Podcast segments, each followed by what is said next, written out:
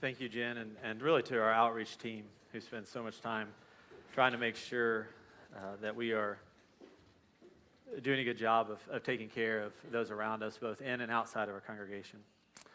Um, if you're uh, with us and you're having a good morning, tell somebody beside you good morning.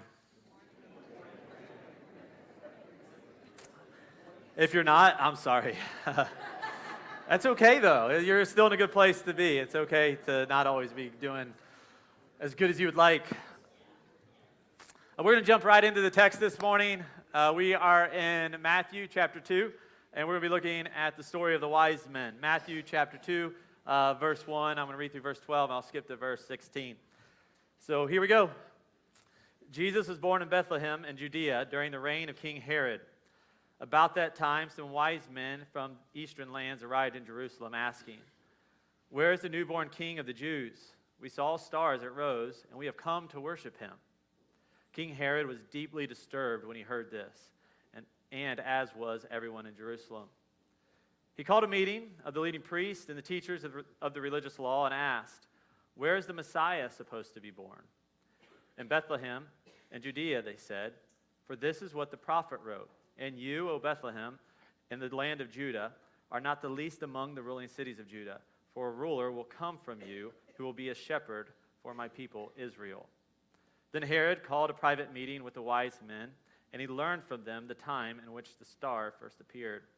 He told them, Go to Bethlehem and search carefully for the child, and when you find him, come back and tell me so I can go and worship him too. After this interview, the wise men went on their way and the star they had seen in the east guided them to Bethlehem. It went ahead of them and stopped over the place where the child was. When they saw the star, they were filled with joy. They entered the house and saw the child with his mother, Mary, and they bowed down and worshiped him. Then they opened their treasure chests and they gave him gifts of gold, frankincense, and myrrh. When it was time to leave, they returned to their own country by another route, for God had warned them in a dream not to return to Herod. Herod was furious when he realized that the wise men had outwitted him. He sent soldiers to kill the boys in and around Bethlehem who were two years old and under, based on the wise men's report of the star's first appearance. So we all are on a journey, right? I mean, we all have journeys that we're taking. We all have been on a journey either to Christ or searching for Christ. And one of the things that is probably true about all of us are that our, our journeys, they're all a little different.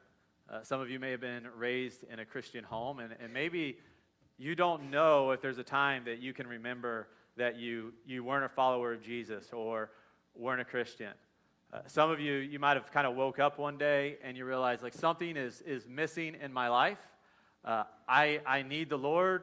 Things aren't great, maybe. Your life is just really broken uh, maybe Jesus will help. I need a little God in my life. Uh, and, and so you, you wake up, you maybe open your Bible, you go to church, you talk to your godly friends or people who seem to know what they're talking about, whatever that might be, and you begin to discover Jesus or you began to follow Jesus or you joined a, joined a church or whatever that might look like. Uh, some of you might like been like me as a middle school boy when I came to faith in Jesus. I had no idea I needed Jesus. Uh, I was raised in a typical kind of middle class family. My parents were together. Life was good. My cousin invited me to church on a Wednesday night. I'm like, there's church on Wednesday night? Uh, sure, I, I, didn't know. Um, and went for a year. And at that point, I felt like the Lord called me to Himself and was saved, decided to follow Jesus. After that, um, I felt a call to ministry in high school. And, and, so, you know, those, those teenage years were pretty transformative in my life. And um, I was doing what I could to follow Jesus very imperfectly, as a teenager does. Um, a- after that, you know, I go to, to college, go to university. And there I major in Bible and religion, a psych minor. So I'm just kind of interested in all of those sorts of things. And, and during that time, was the early 2000s. I'm going to date myself a little bit here um, kind of the early to mid, I guess like 2004 is when I graduated high school. So um, you kind of giving you a timeline here. Some of you are going, no, that's not too old. But and then others are like, you're all like, that's old, right? You, some of you weren't born then, probably, uh, which is crazy to think about, by the way. But uh, during that time, what happened kind of during that time is that, as a lot of generations do, some people start to kind of reimagine what the church could look like. And uh, during that time period, there was actually like a big push to plant new churches. Uh, Gen X, um, like they, they kind of began to reimagine what church could be and what it couldn't be and what it should be, and, and kind of started to reject some expressions of, of their parents and, and kind of like uh, uh, those generations and tried to figure out like what, what, what should church be like. And so during this time, what happens is there's a lot of kind of different expressions of, of church that began to, to pop up. Some of it was kind of under the umbrella of like uh, the emerging church. And, and so there's, like I said, there's all these different ex- expressions. And, and one of them, like, or some of them, where you kind of know if you're attending one of these churches by the church name, by the way. Because if the church name sounds like it could be like a bar, uh, a nightclub, or a sports drink, um, you're probably attending a church that has been planted by Gen Xers or older millennials. And so let me give you like some examples, like Elevation Church. Right? Some of you heard of that, like refresh, revamp, relight, like any of those sorts of things. Mercy Road, iTown, uh, um, Inspire, Catalyst, right? Like, like that's how you kind of know, like if you were swimming in some of these streams. And when I was in college, part of kind of like what appeared was a particular stream called the, the Emergent Church. And I really kind of, like, I dove in to a lot of their authors and a lot of kind of what was going on there. And, and they were doing some kind of, some, some cool things. Like, there were some positive things going on. And even some of it, like, you'll, you'll feel in our own church or these churches that were planted by these Gen Xers. Here's some of the positives from what I would say is the emergent church. It was that they cared about community. They, they wanted people to feel like they belonged, even if they didn't believe.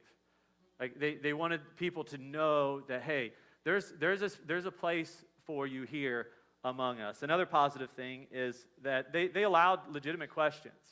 Like if, if people had questions, they kind of welcomed them. Like if you were if you were a seeker, if you weren't real sure of some things, like that was that that was embraced. Uh, a few other positives was that they wanted people to be real. If you look at even some of our core values, we, we tell people that here that we would rather be real than relevant. Uh, we just, like, I'm not real cool. I'll just tell you that, right? Like, we're, I, I'm not a hipster.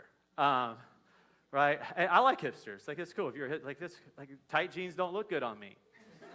Um, I can't sing.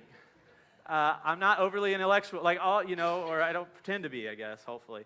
Um, uh, and another thing is that they emphasize sincere belief and a life that, like, reflects Jesus uh, they really did want people's lives to look like and model after Jesus. So I was, I was attracted to the kind of this movement and the stream and all of these sorts of things. But there's also what I would consider some problems, especially among kind of some of the authors that were really driving the emergent church. I'm just going to share some of those with you this morning. One, and this is what I, I, discovered, is that it became very hard to know who Jesus was because they had a very low view of the scriptures. And, and so there's always this constant, well, like, yeah, the scriptures say, like, you're supposed to become like Jesus. Well, this is what the scriptures say that Jesus is like. But, well, we can't really trust the scriptures. I was like, well, can you, can you come to know who Jesus is? Um, as, you know, you really begin to wrestle with some of what was going on. And, and because of that, like, this kind of a really postmodern movement. So there was, it felt like there was, like, there was just very little truth. Um, their, their approach to faith then was kind of very difficult because meaning was very difficult to discern um, in postmodernism. If you're interested in that, I'm not going to get into a philosophy class this morning by why that is the case. And then, kind of in general, what, what I discovered during this time was like doubt and deconstruction seemed to be celebrated, while sincere belief seemed to be met with skepticism. And I remember kind of like swimming in these, this stream and these authors and, and really attracted in some ways and like, oh, this is kind of new and this is kind of cool and this is really interesting. But I, I remember kind of like graduating uh, from undergrad. And by the way, like my plan was to go into ministry. Uh, I, was, I was going to be a pastor. And what I discovered is that my faith was deconstructed. I honest, this is, this is the truth. Like, I honestly did not know really what to believe or who to believe in. Like my, my faith kind of felt like it was in, in shatters, and I was struggling with it. Because here's why you, you can't just like have faith in faith. Like faith has to have an object. I remember a tattoo artist kind of discovering this one time. I've only been, I've only got one tattoo. Like I'm a wimp. I've only got one. Um, Pastor Nate, he's covered in them. So he's like, right? Uh, he keeps them covered up when he's here on Sunday mornings, but he's got a lot of them. Uh, he's, like I said, he's cooler than I am.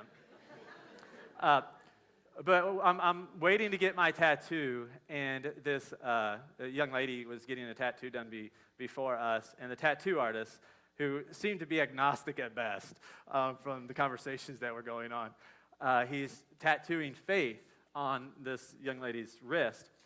And he's going, okay, faith. He's like, so are you a, a religious person or, you know, so you, you, you faith, value faith? And she's like, yeah. And he goes, so um, what do you have faith in? It was like a legitimate question he was asking. And she goes, oh, I just, I just like have, I have faith. Uh, and you could, you could see the tattoo artist kind of look at her and go, oh, that's cool. And shake his head and change the subject like faith has to have an object. Like we have to believe in someone or something. And, and so I remember like thinking after I graduated, like I needed my faith to be reconstructed before I really probably thrive in, in ministry because I'm supposed to be teaching people what to have faith in or who to have faith in. And so that's why I tell people all the time. I moved 800 miles away from my family uh, to go to seminary, and I had a really good experience there. And I, I, tell you that not just so you can cling on to my journey, but just to let you know that I understand that your journey is different than mine, and we're all on one. And as we look at the wise men here, they do, in a real way, represent people who are on a journey. Uh, people who are on a journey to find Jesus. Like they, they represent seekers. And here's what I want us to see this morning is, is that they welcome it. You know, there are times where like things are happening in our lives or with our faith and there's real struggles that take place. And sometimes it makes it very difficult on you. Like, it's a difficult place to be, by the way, if you felt called to ministry and you no longer are sure what you believe. But these wise men, they're on a journey, and they're on quite a long journey here, and they, they seem to just kind of embrace it. Let me talk a little bit about the wise men. Um, go ahead and throw this map up here. I just want to show you how far they traveled to get to Jesus as we think about our own journey here. Now, the wise men are probably from Babylon. We're told that they're, they're from the east a, a number of times, and tradition continues to tell us that they're from the east. This being the case, they're most likely were from uh, Babylon and the kind of the Persian area, which, if you look at the map, is kind of south of Baghdad there. And as far as miles are concerned, it's about 900 miles that they traveled to get to, G- to get to Jesus. Now, we think that they're from this place, from the east, and from Babylon here, because typically when the Bible refers uh, to the east or people being from the east after the exile, it's talking about Babylon uh, in this area here. And it would, made, it would have made a lot of sense for the wise men to have traveled over 900 miles from the east searching for Jesus because the, the Jewish Messiah would have been known here most likely, by people like the wise men. Uh, you see, uh, there was what, what we call exile. Those of you who aren't familiar with your Old Testament, what happens in the Old Testament is that the people of God in Israel, they're exiled. A large number of them are exiled. This is kind of what happens too in the book of Daniel, and you see this is who Jeremiah is speaking to, and a number of prophets are speaking to. They're exiled to, to, to Babylon there. And you, and they're, they're under Babylon captivity. And you would think, like, okay, all these people are exiled and they're moved there. Well, maybe after the Babylonian Empire falls or after the Persian Empire falls, so these empires that move in out after they fall, that they would move back. Well, they're there for several generations. And, and not all of these empires, after they get them there, treat them poorly. Like some of them kind of integrate into society. Now, Jewish people generally remain Jewish and together, but so you had this diaspora, or you had these groups of Jewish people and scholars and so forth in Babylon, and they would have been rubbing shoulders with the wise men here. And so the wise men would have been influenced by the Jewish scholars in the Jewish community. as such. And so, for the, the, the wise men, as we think about their travels and their conversations back and forth with the Jewish community, their journey, like this is an interesting journey to see and just how kind of long it takes. But it's more than just a physical journey for them, it's an intellectual journey for them. They, they are seeking uh, someone or something of spiritual and intellectual significance to them. Uh, let me talk about the uh, Magi or the wise men a little bit. These people are trained investigators of thought. They are kind of men of the day. They're, they're thinkers. They're the people that you, you go to if you had questions about things. They were the philosophers of the Babylonian Empire. And so they, what they were doing is they were generally um, astrologists. And so would have some astronomy thrown in there with like math and also um, uh, some kind of r- religious teachings and all of this. So they were all bringing all these theological insights and, and all the astronomy and all of that into their field. And so when they come to Babylon, or when they get, get to Jerusalem, by the way, um, we see them ask the question. When they show up, the first question they ask is, Where's the newborn king, the king of the Jews? We saw a star. Uh, so they, they say, We saw this star. Well, why would they have been looking for a star? Well, one, they're astrologists, but how would they have known that there was going to be a star in that area that would have pointed to a king? Well, they're rubbing shoulders with the Jewish um, intellectuals and religious community. And so, what we know about our Old Testament here is that there are some prophecies that include a star. And one of them is in, in Numbers. Numbers was written over a thousand years uh, before the wise men show up. And I guarantee you, the wise men would have wanted to know about what do their scriptures say about stars? What does it say about the astro- what does it say about astrology and the sky, the heavens, and all these sorts of things? And in Numbers, we have this prophecy of this king to come. And Balaam here is prophesying to the people of God back in Numbers, and, he, and this is what he says. He says, I see him, but not here and now. In other words, like I see him in the future. I perceive him, but far in the distant future. As a star will rise from Jacob, Jacob is Israel here, and a scepter will emerge from Israel. In other words, you have this star rising, this, this, this figure that is going to be high and lifted up, and a scepter, this, this kingly figure, is going to take place. And so, in the scriptures, what we see is that this star rises what would be in the west for the Magi as they are in the east. And it's, it's a star that they've never seen before. And they interpret it to being this, this king or this heavenly figure. And so they set off on a journey to go find them. And so their curiosity and this miraculous sign and their studies actually are the thing that lead them to Jesus. And so these wise men, they, they welcome this journey. They welcome what is going on. And here's what I kind of want you to see is that Jesus welcomes the wise men. He's, they're, they're included in this story for, for a reason. And for us, one of the things that I think we need to be very sure of as we read a story like this is that, that Jesus welcomes seekers. That he welcomes people who are legitimately seeking after him and want to find him. He welcomes people who have a spiritual hunger, who are looking for someone or something greater than themselves, looking for guidance and a king, not of this world.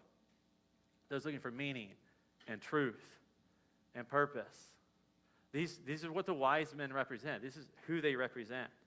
And so I want to take a look at the wise men here, and I want us to just see like three things about them today as we think about our own journey, or maybe people around us that we know that we're maybe praying for, or inviting to church, or sharing Jesus with.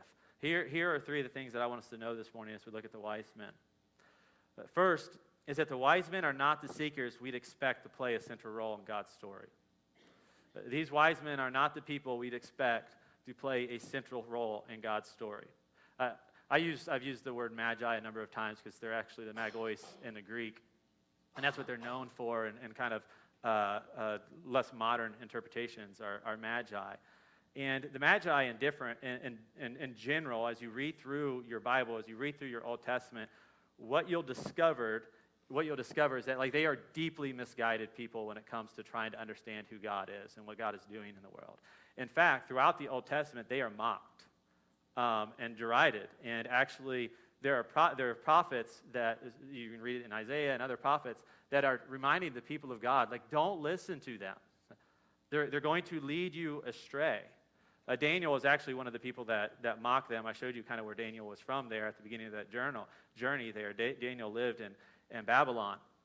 Daniel is actually one of the prophets that, that mock the Magi. Uh, Daniel was asked to uh, interpret a dream by Nebuchadnezzar. If you remember the story, or if you don't know the story, there you go. Um, Nebuchadnezzar has a dream. He's, he's the king, and uh, he is trying to ask his wise men, his magi, to come in and interpret his, his dream for him. And, and Daniel's basically going to say, like, hey, you all don't really know God.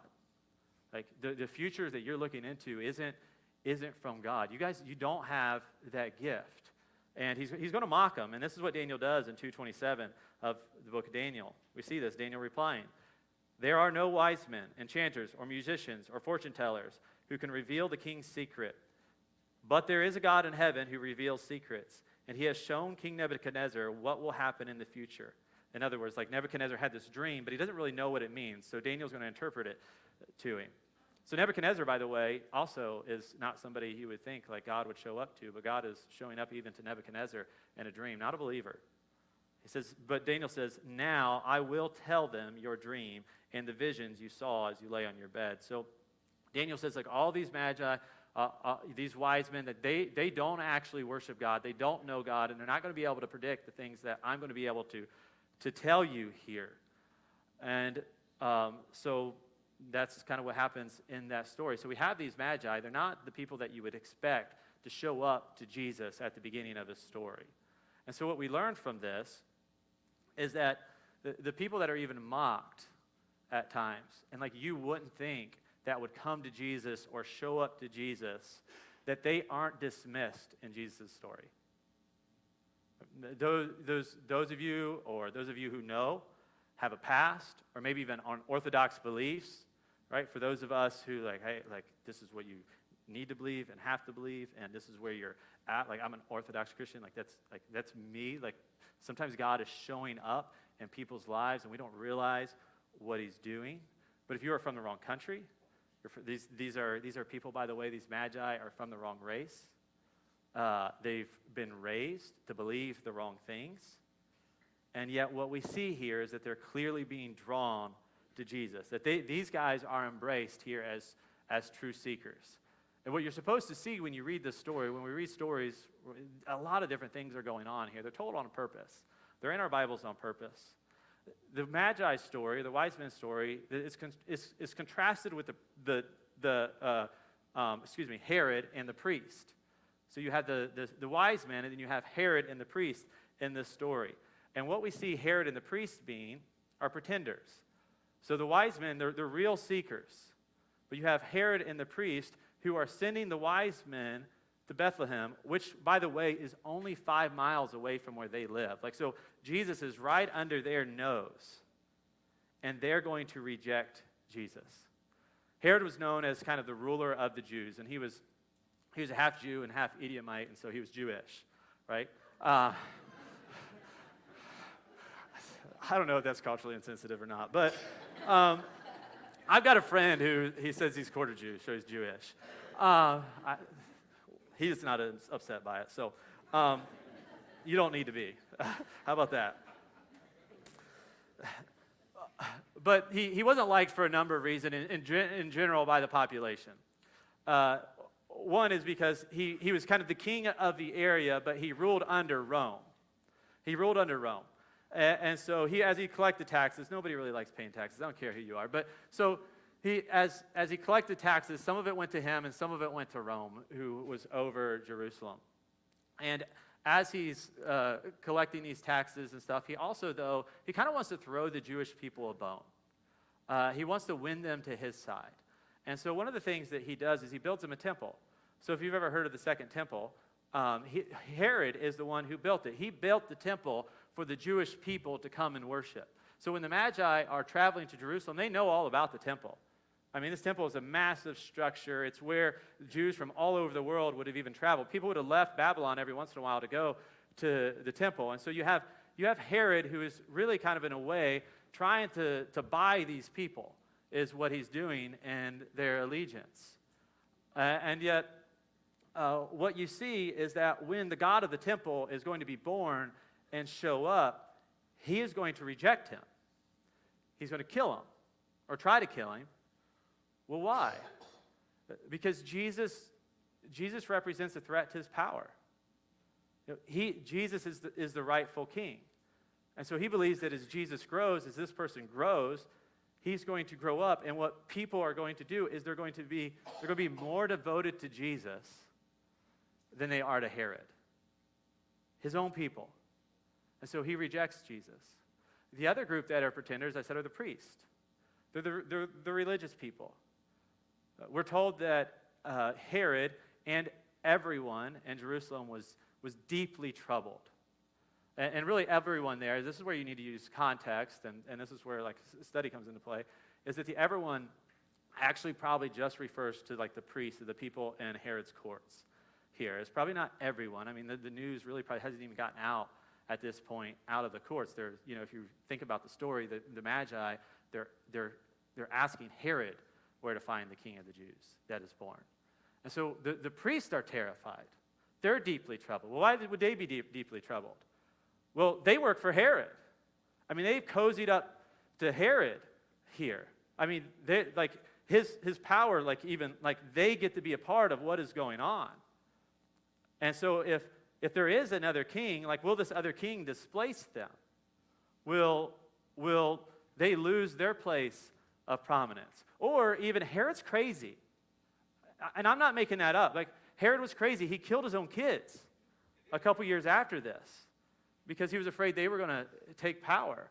So the priests and the people under him, they could have just been scared. Like, if we don't give him what he wants and we don't continue to make him supreme, like bad things will happen to us. And so what happens here is that you have the Magi, they're coming to Jesus, they're ready to worship, they're going to bow and worship. But then you have Herod and the priests, who, by the way, are making sacrifices in the temple, or they're sharing God with other people, and they, fa- they fall woefully short of meeting the God that has come to them. They fall woefully short of being willing to follow him at all. And I, I share that because, like, some people, like, they're deconstructing, like, they're, they're, they're kind of losing their faith, maybe because they're, they're reading some authors that, that I've read or whatever. Uh, but the truth is, some people are, are seeking or they're after Jesus, and they, they see people who, like, they, they should know who Jesus is. Like, they should be ready for him, they should be willing to follow him. But sometimes it's so easy, like, hey, I'm, I'm going to be. I'm going to be committed to a, a person, my power, a political movement, and all of these things more than King Jesus. Now, if that's you and you're seeing that and you're like, you're looking at the church and like they're, they're more concerned about all of that, let me speak to you just for one, one quick second. Right? That might be true about people, some people in the church. Like, I, I don't, you know, I, I don't know who is more com- committed to personalities, power, political parties, all of those sorts of things. Um, but here's my hope for you is that you don't put your hope in those people. Like, they are not the king. Like, e- even, like, don't put your hope in me. Right? I'm going to mess up. Put your hope in Jesus. Put your hope in Jesus. Don't walk away because his people aren't always great. I never asked you to be like his people. Right? Seek after Jesus. Second, second thing we see the wise men here embrace uh, they embrace signs and they're open to the scriptures. They embrace signs and they're open to the scriptures. Uh, you see, they understood the star to, to be a sign. And not just a sign, they believed the star to be a sign from God. They believed that God was moving them to Him through the star. I, I personally find it interesting all the time why people tell me they came to faith or how God led them to Him. Half the time, I'm like, you're crazy. Like, there's no way, right? Or, you know, yeah, I won't go into all that. But, but sometimes I, I honestly think about that. But then I'm think, then you think, like, well, wait a second. Uh, God spoke to a donkey Um, I won't say the word we sang earlier, but God spoke through a donkey, right? To bait, like so, uh, he could do credible things like to get God, to, like so. I don't know what has moved you or kind of helped you take a step closer to Jesus or journey to Jesus, but don't dismiss it. Like I try not to dismiss it. Right? I try not to.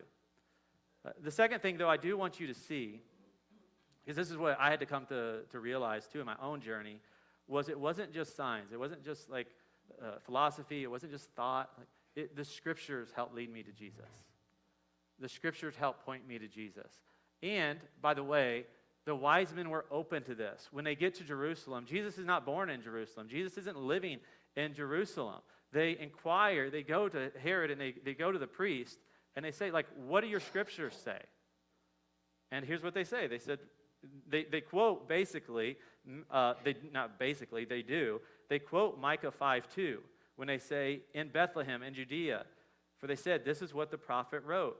And you, O Bethlehem, in the land of Judah, are the least among the ruling cities of Judah. For a ruler will come from you, and he will be a shepherd to my people of Israel. This is a prophecy that was made 700 years before the birth of Jesus. And so there was this expectation that the scriptures were going to show us where the Messiah or where Jesus was going to be born. And they, they, they took these guys at their word. Oh, that's what the, the scriptures say, and that's what they mean. So we're going to go to Bethlehem. It doesn't make sense. The temple's in Jerusalem, but we're going to go. And so I'll tell you, like, one of our goals as a church is to, to be biblically serious, but seriously humble. I, I, I don't know it. I have a relationship with Jesus, but if I learn things about Jesus that seem to contradict what's in the scriptures, like, I'm probably getting it wrong. I, I, just, I just let you know that. Like, I'm, I'm probably getting, the people who wrote the script, they knew Jesus, or they knew the people who knew Jesus. And, and so that's, that's where I go to, to find him. I mean, that's, that's how we know that God is love. That's how we know all of these things that we celebrate here today. Jesus himself, he's praying, by the way, you know, he's, he wants his people to be like him. Uh, he wants his people to be like God, and he's praying for this. And this is his prayer is he has a simple prayer. I mean, it's a long prayer, but part of it's really simple. He says, "Father, sanctify them in your truth."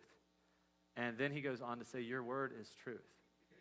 So he's he's praying we would we would know his word and that we become like him by understanding his his truth. And so the the wise men they they follow the sign and also uh, they embrace scripture. And the third and final point is this the wise men are willing to worship Jesus even though they don't understand the full picture. I'm going to ask the uh, worship team kind of move up here, but one of the things that you need to know, and every single commentator points out this to be true they are in front of Jesus, and they really do not know the full picture at all. They do not know what Jesus is going to teach. They do not know that Jesus is going to go to the cross. They do not know that Jesus is going to rise from the dead. They do not know that we're going to celebrate Christmas where we are waiting for Jesus to come back and make all things new. They don't understand and they don't under, know any of that. Here's what they know that Jesus brings them joy, that, that Jesus gives them hope. And this is without all the pictures. They don't have the full picture that we have. But they get to Jesus, and for whatever reason, they're, they're compelled to worship him. They, they, they feel called to worship him.